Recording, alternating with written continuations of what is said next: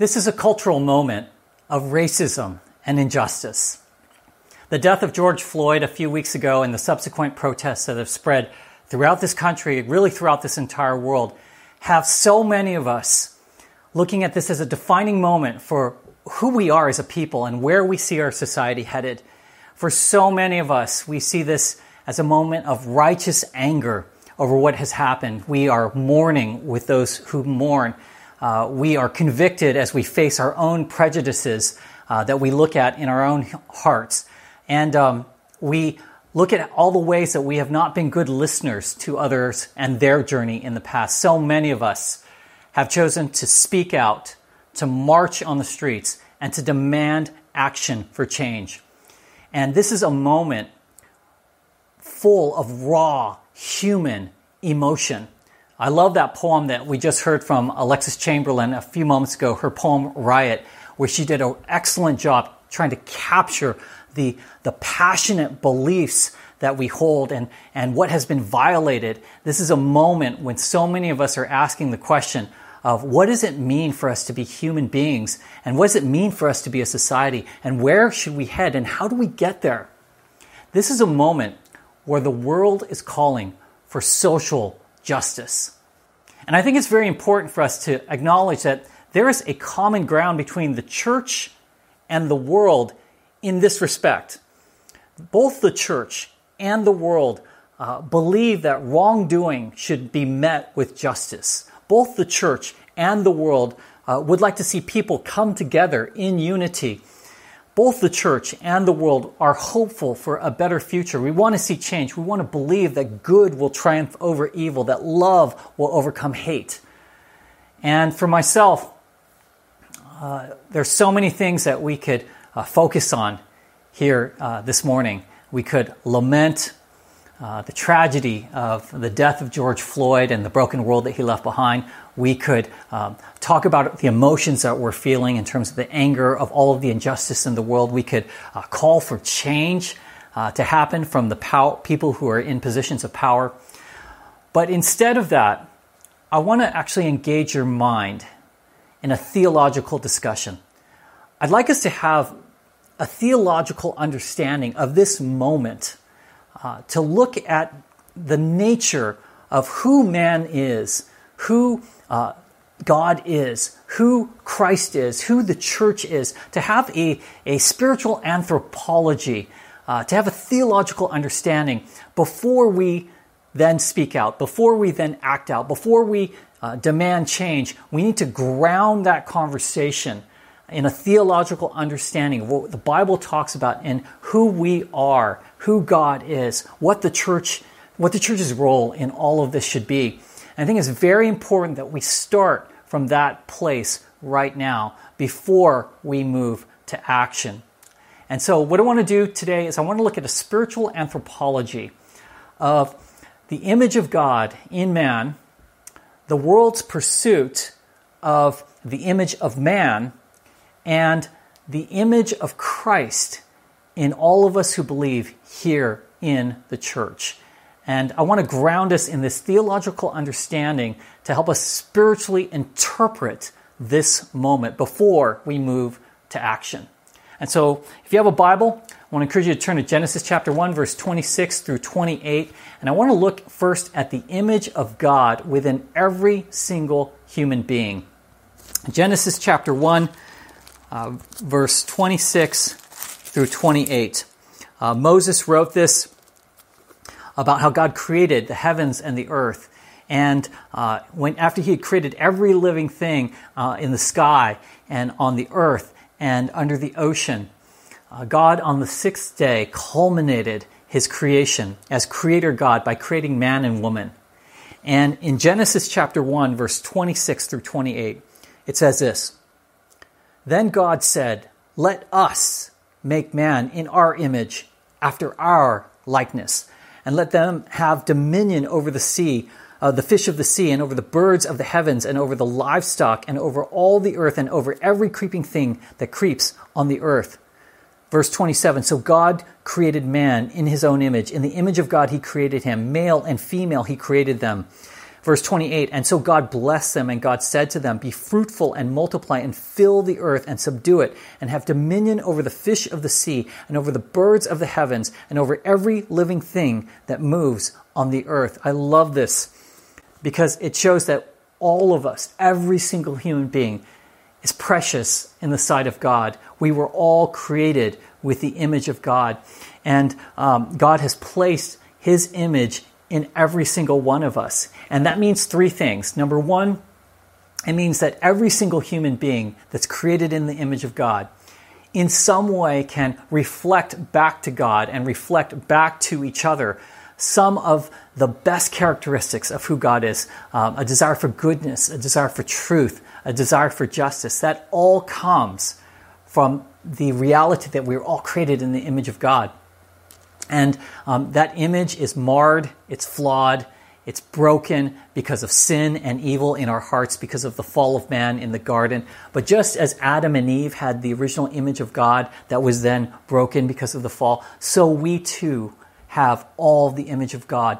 Uh, we all have that within us. Number two, it means not only do we in some way reflect back the characteristics of who God is, because we have the image of God, but number two, we in some way are able to um, seek out relationships, uh, have a desire to have a relationship with God, a desire to have a relationship with others that are harmonious and loving. And that is a reflection of the image of God. Um, in our passage in verse 26, God created us with the image of God when He said, Let us make man in our image, in our likeness. Notice the plural, us, our, our. That means that God, the Trinity, God the Father, God the Son, and God the Holy Spirit, the Father, the Son, and the Holy Spirit, three unique persons, but all one. In the Trinity, they created man and woman. They created in community, and they created man to be in community between male and female. And so, inherent to the to the to the uh, image of God is our desire for relationship. And number three, it says in verse 28 that man was given um, a command to be fruitful and to multiply, to have dominion over every living thing on the earth. And so the image of God means that every single one of us have a stewardship. We have a work to be done. We've been entrusted by God with levels of responsibility in this earth. And so every single human being was made in the image of God. And when we look at the death of George Floyd, his life matters to us, and his death has struck us. Not just because he was a black man who died under the knee of a white man. It is not just because that there was the badge of law enforcement involved, and uh, that evokes powerful memories of injustice in our justice system. His life matters to us, and his death has struck us not just because of those reasons where he was a father and he was a brother and he was a church going member who gave back to his community. Uh, he matters to us not just because his death reminds us of so many other people, even of different colors, uh, who have died on the streets, who have died in the schools over the past few years. And uh, we've been reminded of that violence through this. All of those reasons matter. But the primary reason why George Floyd's life matters to us and his death has struck us is because when we saw him breathe his last breaths, when we saw him perish from this world, uh, something was violated in us. And that was the image of God. See, we saw the image of God defiled, we saw the image of God end. And we felt that because we too have the image of God and we are in that way spiritually connected together. George Floyd could reflect back the characteristics of God in his, the sense that he desired goodness for his life. He wanted justice. He wanted the truth in his life. Uh, he wanted to be able to relate to other people and even to his God. And he had a sense of stewardship, a work that he was to do here on this earth. He was made in the image of God, and so are we. And uh, that connects us together. That's a powerful thing. It's the most powerful thing that connects us.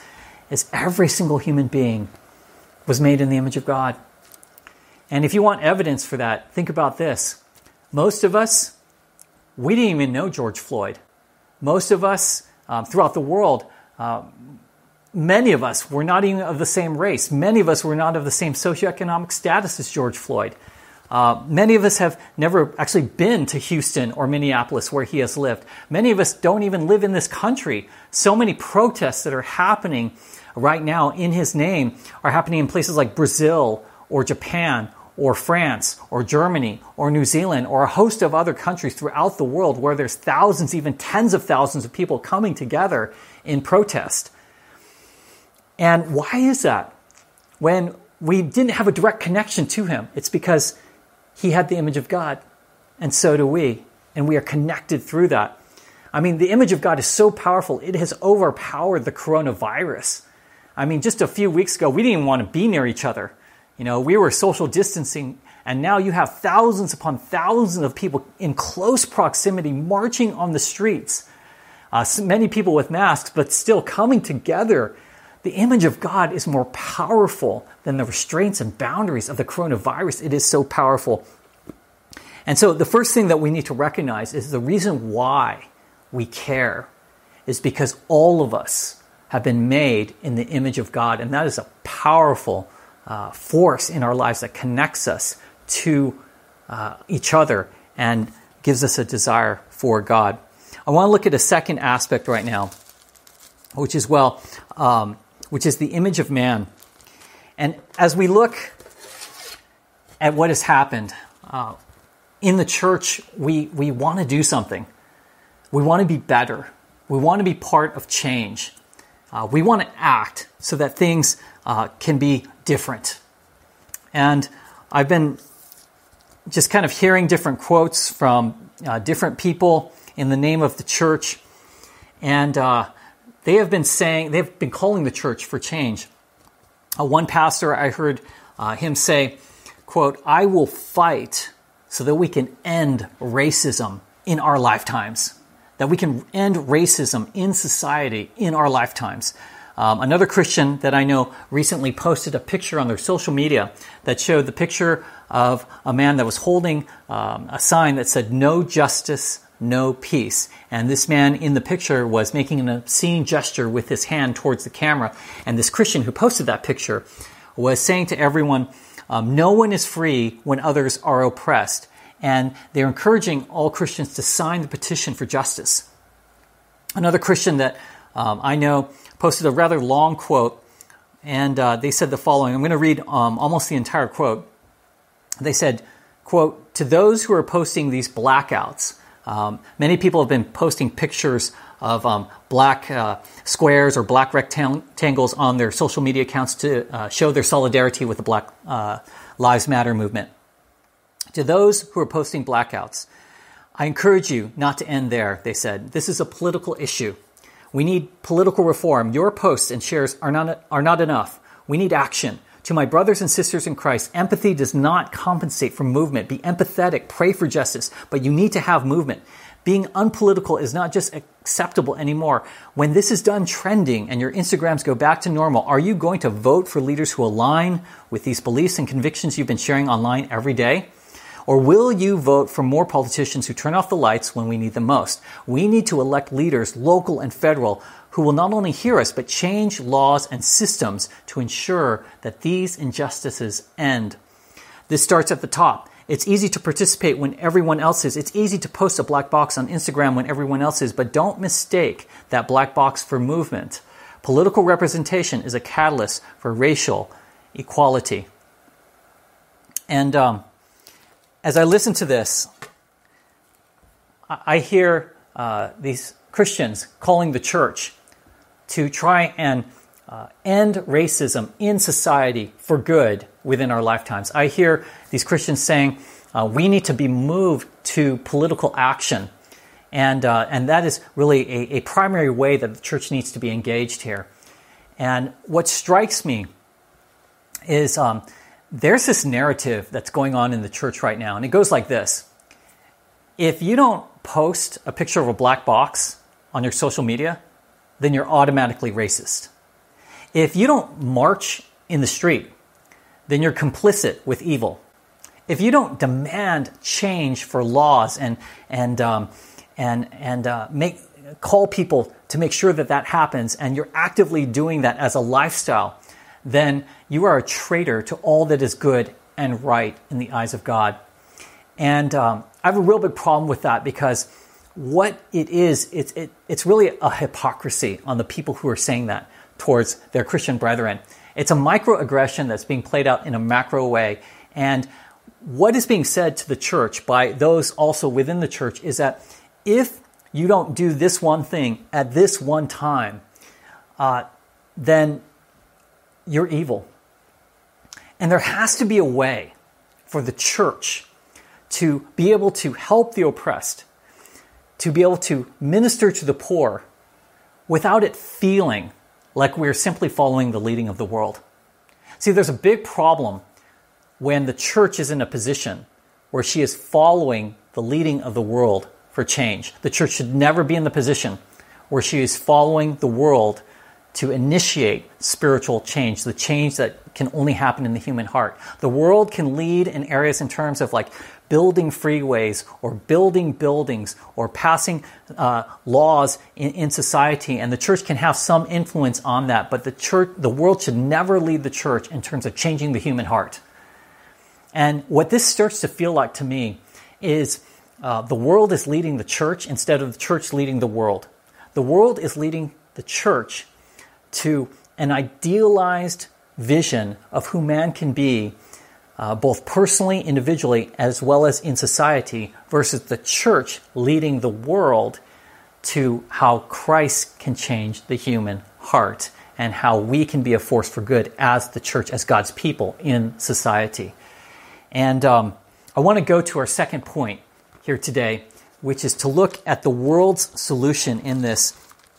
And we have to be careful church, that we don't fall into the error of Genesis chapter 11 and the Tower of Babel, that we can stand against injustice as the church. We can minister to the poor as the church, but we want to be careful to understand that ultimately the world, their destination, when these calls for oneness and unity um, are going to lead us ultimately to the Tower of Babel. They're going to lead us to an approach to fixing the broken image of God in man with replacing it with the image of man, an idealized vision of who man can be, both individually and as a society. And we have to be very careful that we understand that spiritual anthropology, that we have a theological understanding of the dangers of what can happen.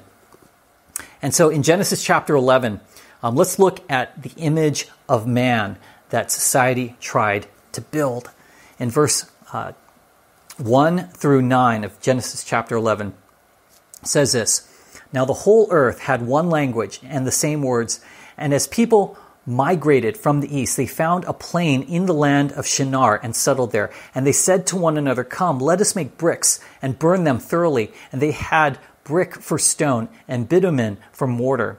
Verse 4 Then they said, Come, let us build ourselves a city and a tower with its top to the heavens, and let us make a name for ourselves, lest we be dispersed over the face of the whole earth. And verse 5 And the Lord came down to see the city and the tower which the children of man had built. And the Lord said, Behold, they are one people, and they have all one language, and this is only the beginning of what they will do, and nothing that they propose to do will now be impossible for them. Verse 7 Come, let us go down, and there confuse their language, so that they may not understand one another's speech. So the Lord dispersed them from there over the face of all the earth, and they left off building the city. Therefore, its name was called Babel, because there the Lord confused the language of all the earth, and from there the Lord dispersed them over the face of all the earth. This account in Genesis talks about the attempt of the world and man to unite in unity, to change the spirituality, to change the heart of man outside of God. In verse 4, it says, um, These people were wanting to make a name for themselves. In verse 6, that they were wanting to be one people of one language, and they thought that nothing would be impossible for them to accomplish outside of God. And God saw that the danger of that, of man placing too much faith in his own power to change the human heart. And uh, this was a society where they were trying to have unity without salvation. This was a society where they wanted justice and equality without the sanctification that comes through the Lord. This was a society where they were repenting of their racism without repenting of the disobedience of the Lord. This was a society where they're trying to build a great society without inviting people into the community where God can be worshiped. The Tower of Babel is an illusion. And I think what you have here in this passage is while it sounds good for man to come together to accomplish great things outside of God, to bring unity, to disobey God's command to, to multiply and be fruitful throughout the entire earth, but instead to come together and to try and change things on their own outside of God. Um, the danger in this is that it really underestimates the true hostility and the chaos and evil that is resident within the human heart. We all carry the broken image of God. But that is a broken and a flawed image. And because it is broken and it is flawed, it is uh, filled with hostility and hatred and racism and injustice towards both um, each other and hostility towards God. And when we try and build a Tower of Babel, uh, we underestimate the evil of the human heart.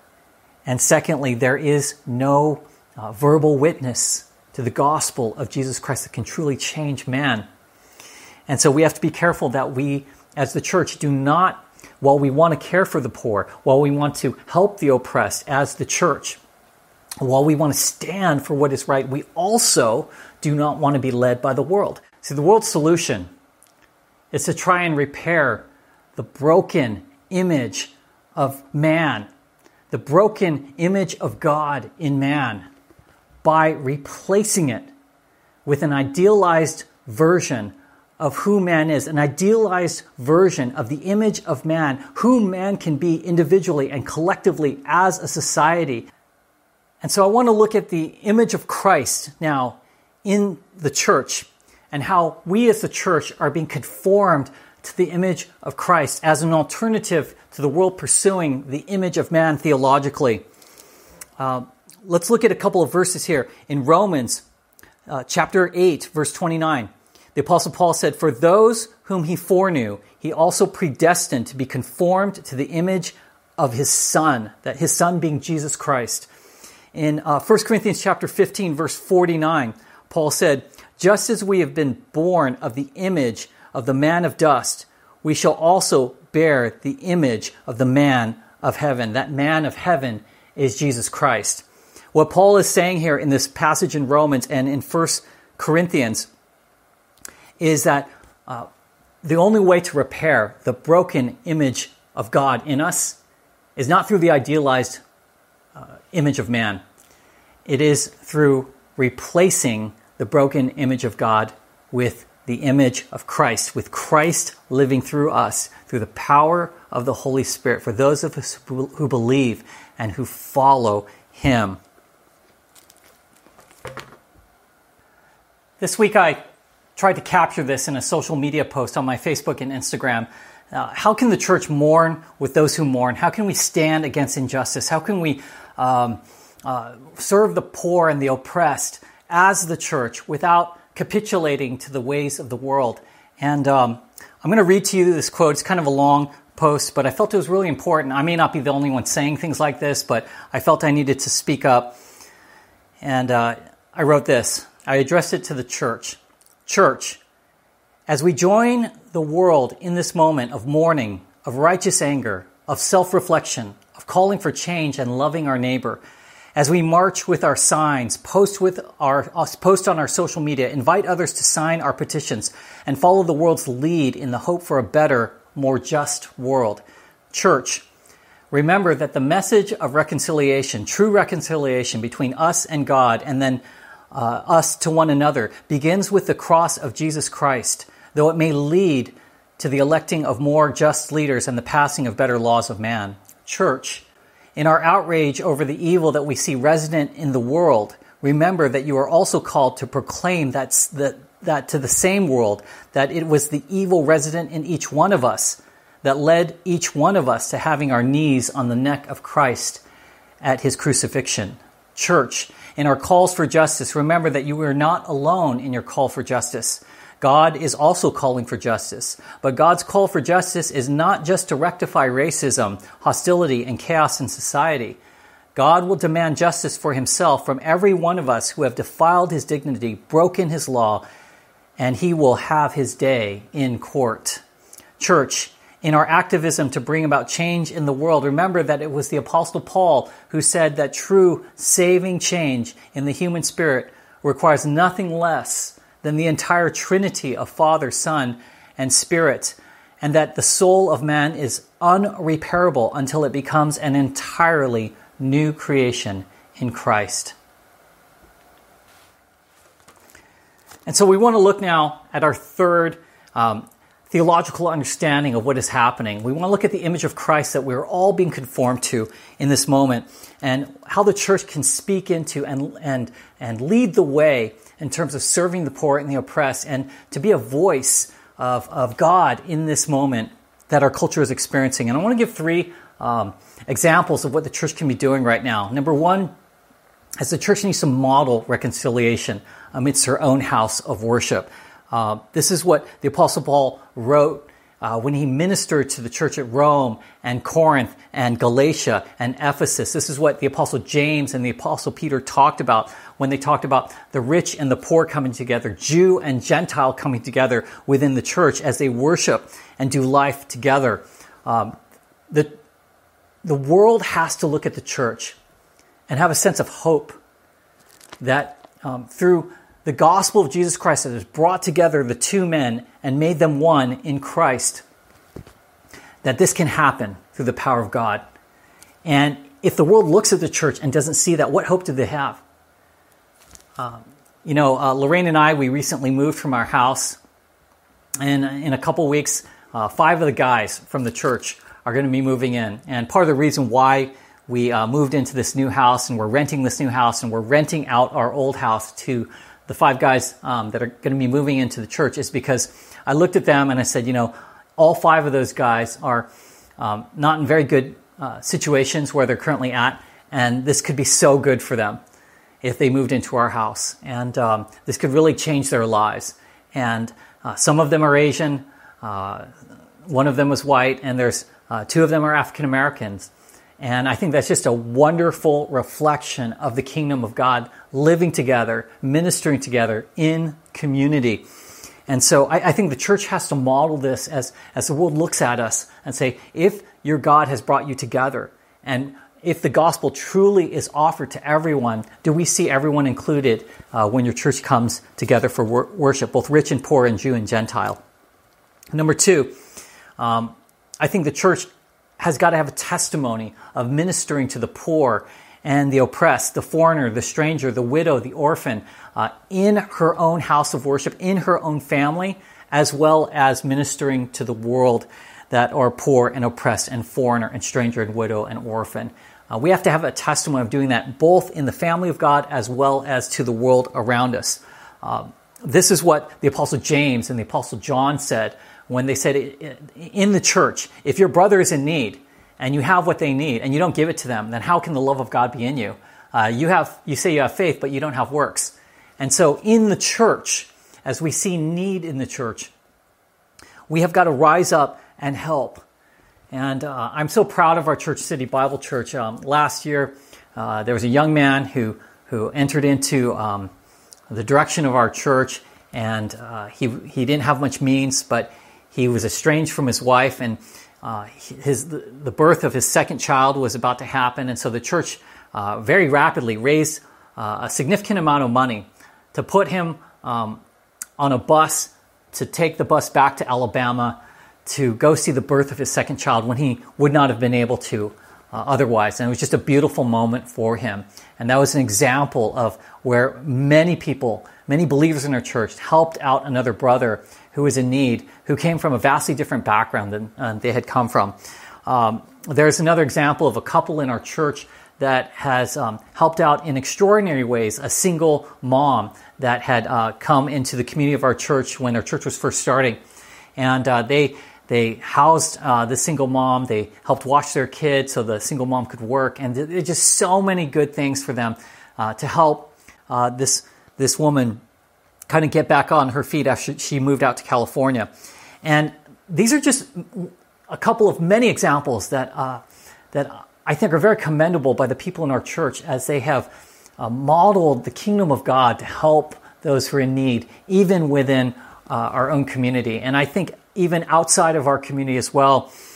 Um, our church has several times gone to Skid Row to do Skid Row foot washing for several hours on a Saturday, several, uh, several times uh, in partnership with the Union Rescue Mission, which is one of the largest missions in the entire world.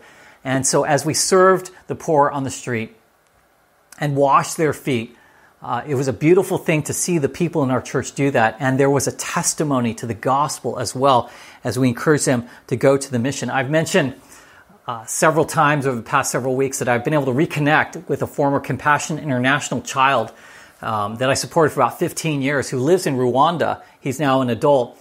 Uh, but we dialogued a lot through Facebook now. And, um, and his name's Gasangwa. And I've just learned so much for him and grown in my fondness for him. Uh, when I started supporting him, he was a little boy, and now he's a grown man.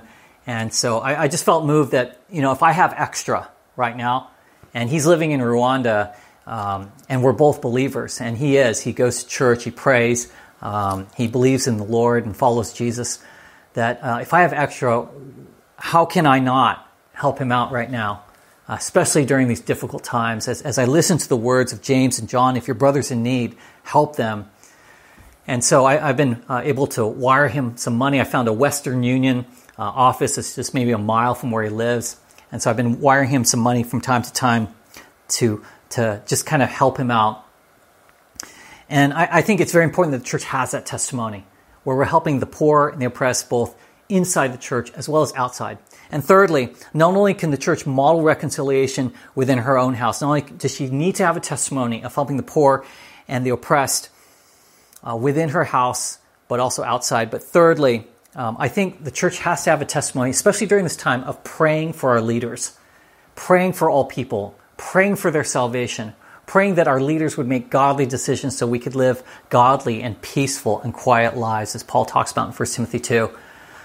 Um, I see a lot of Christians calling people to march, to hold up signs, to post things, to demand change from our, um, from our politicians.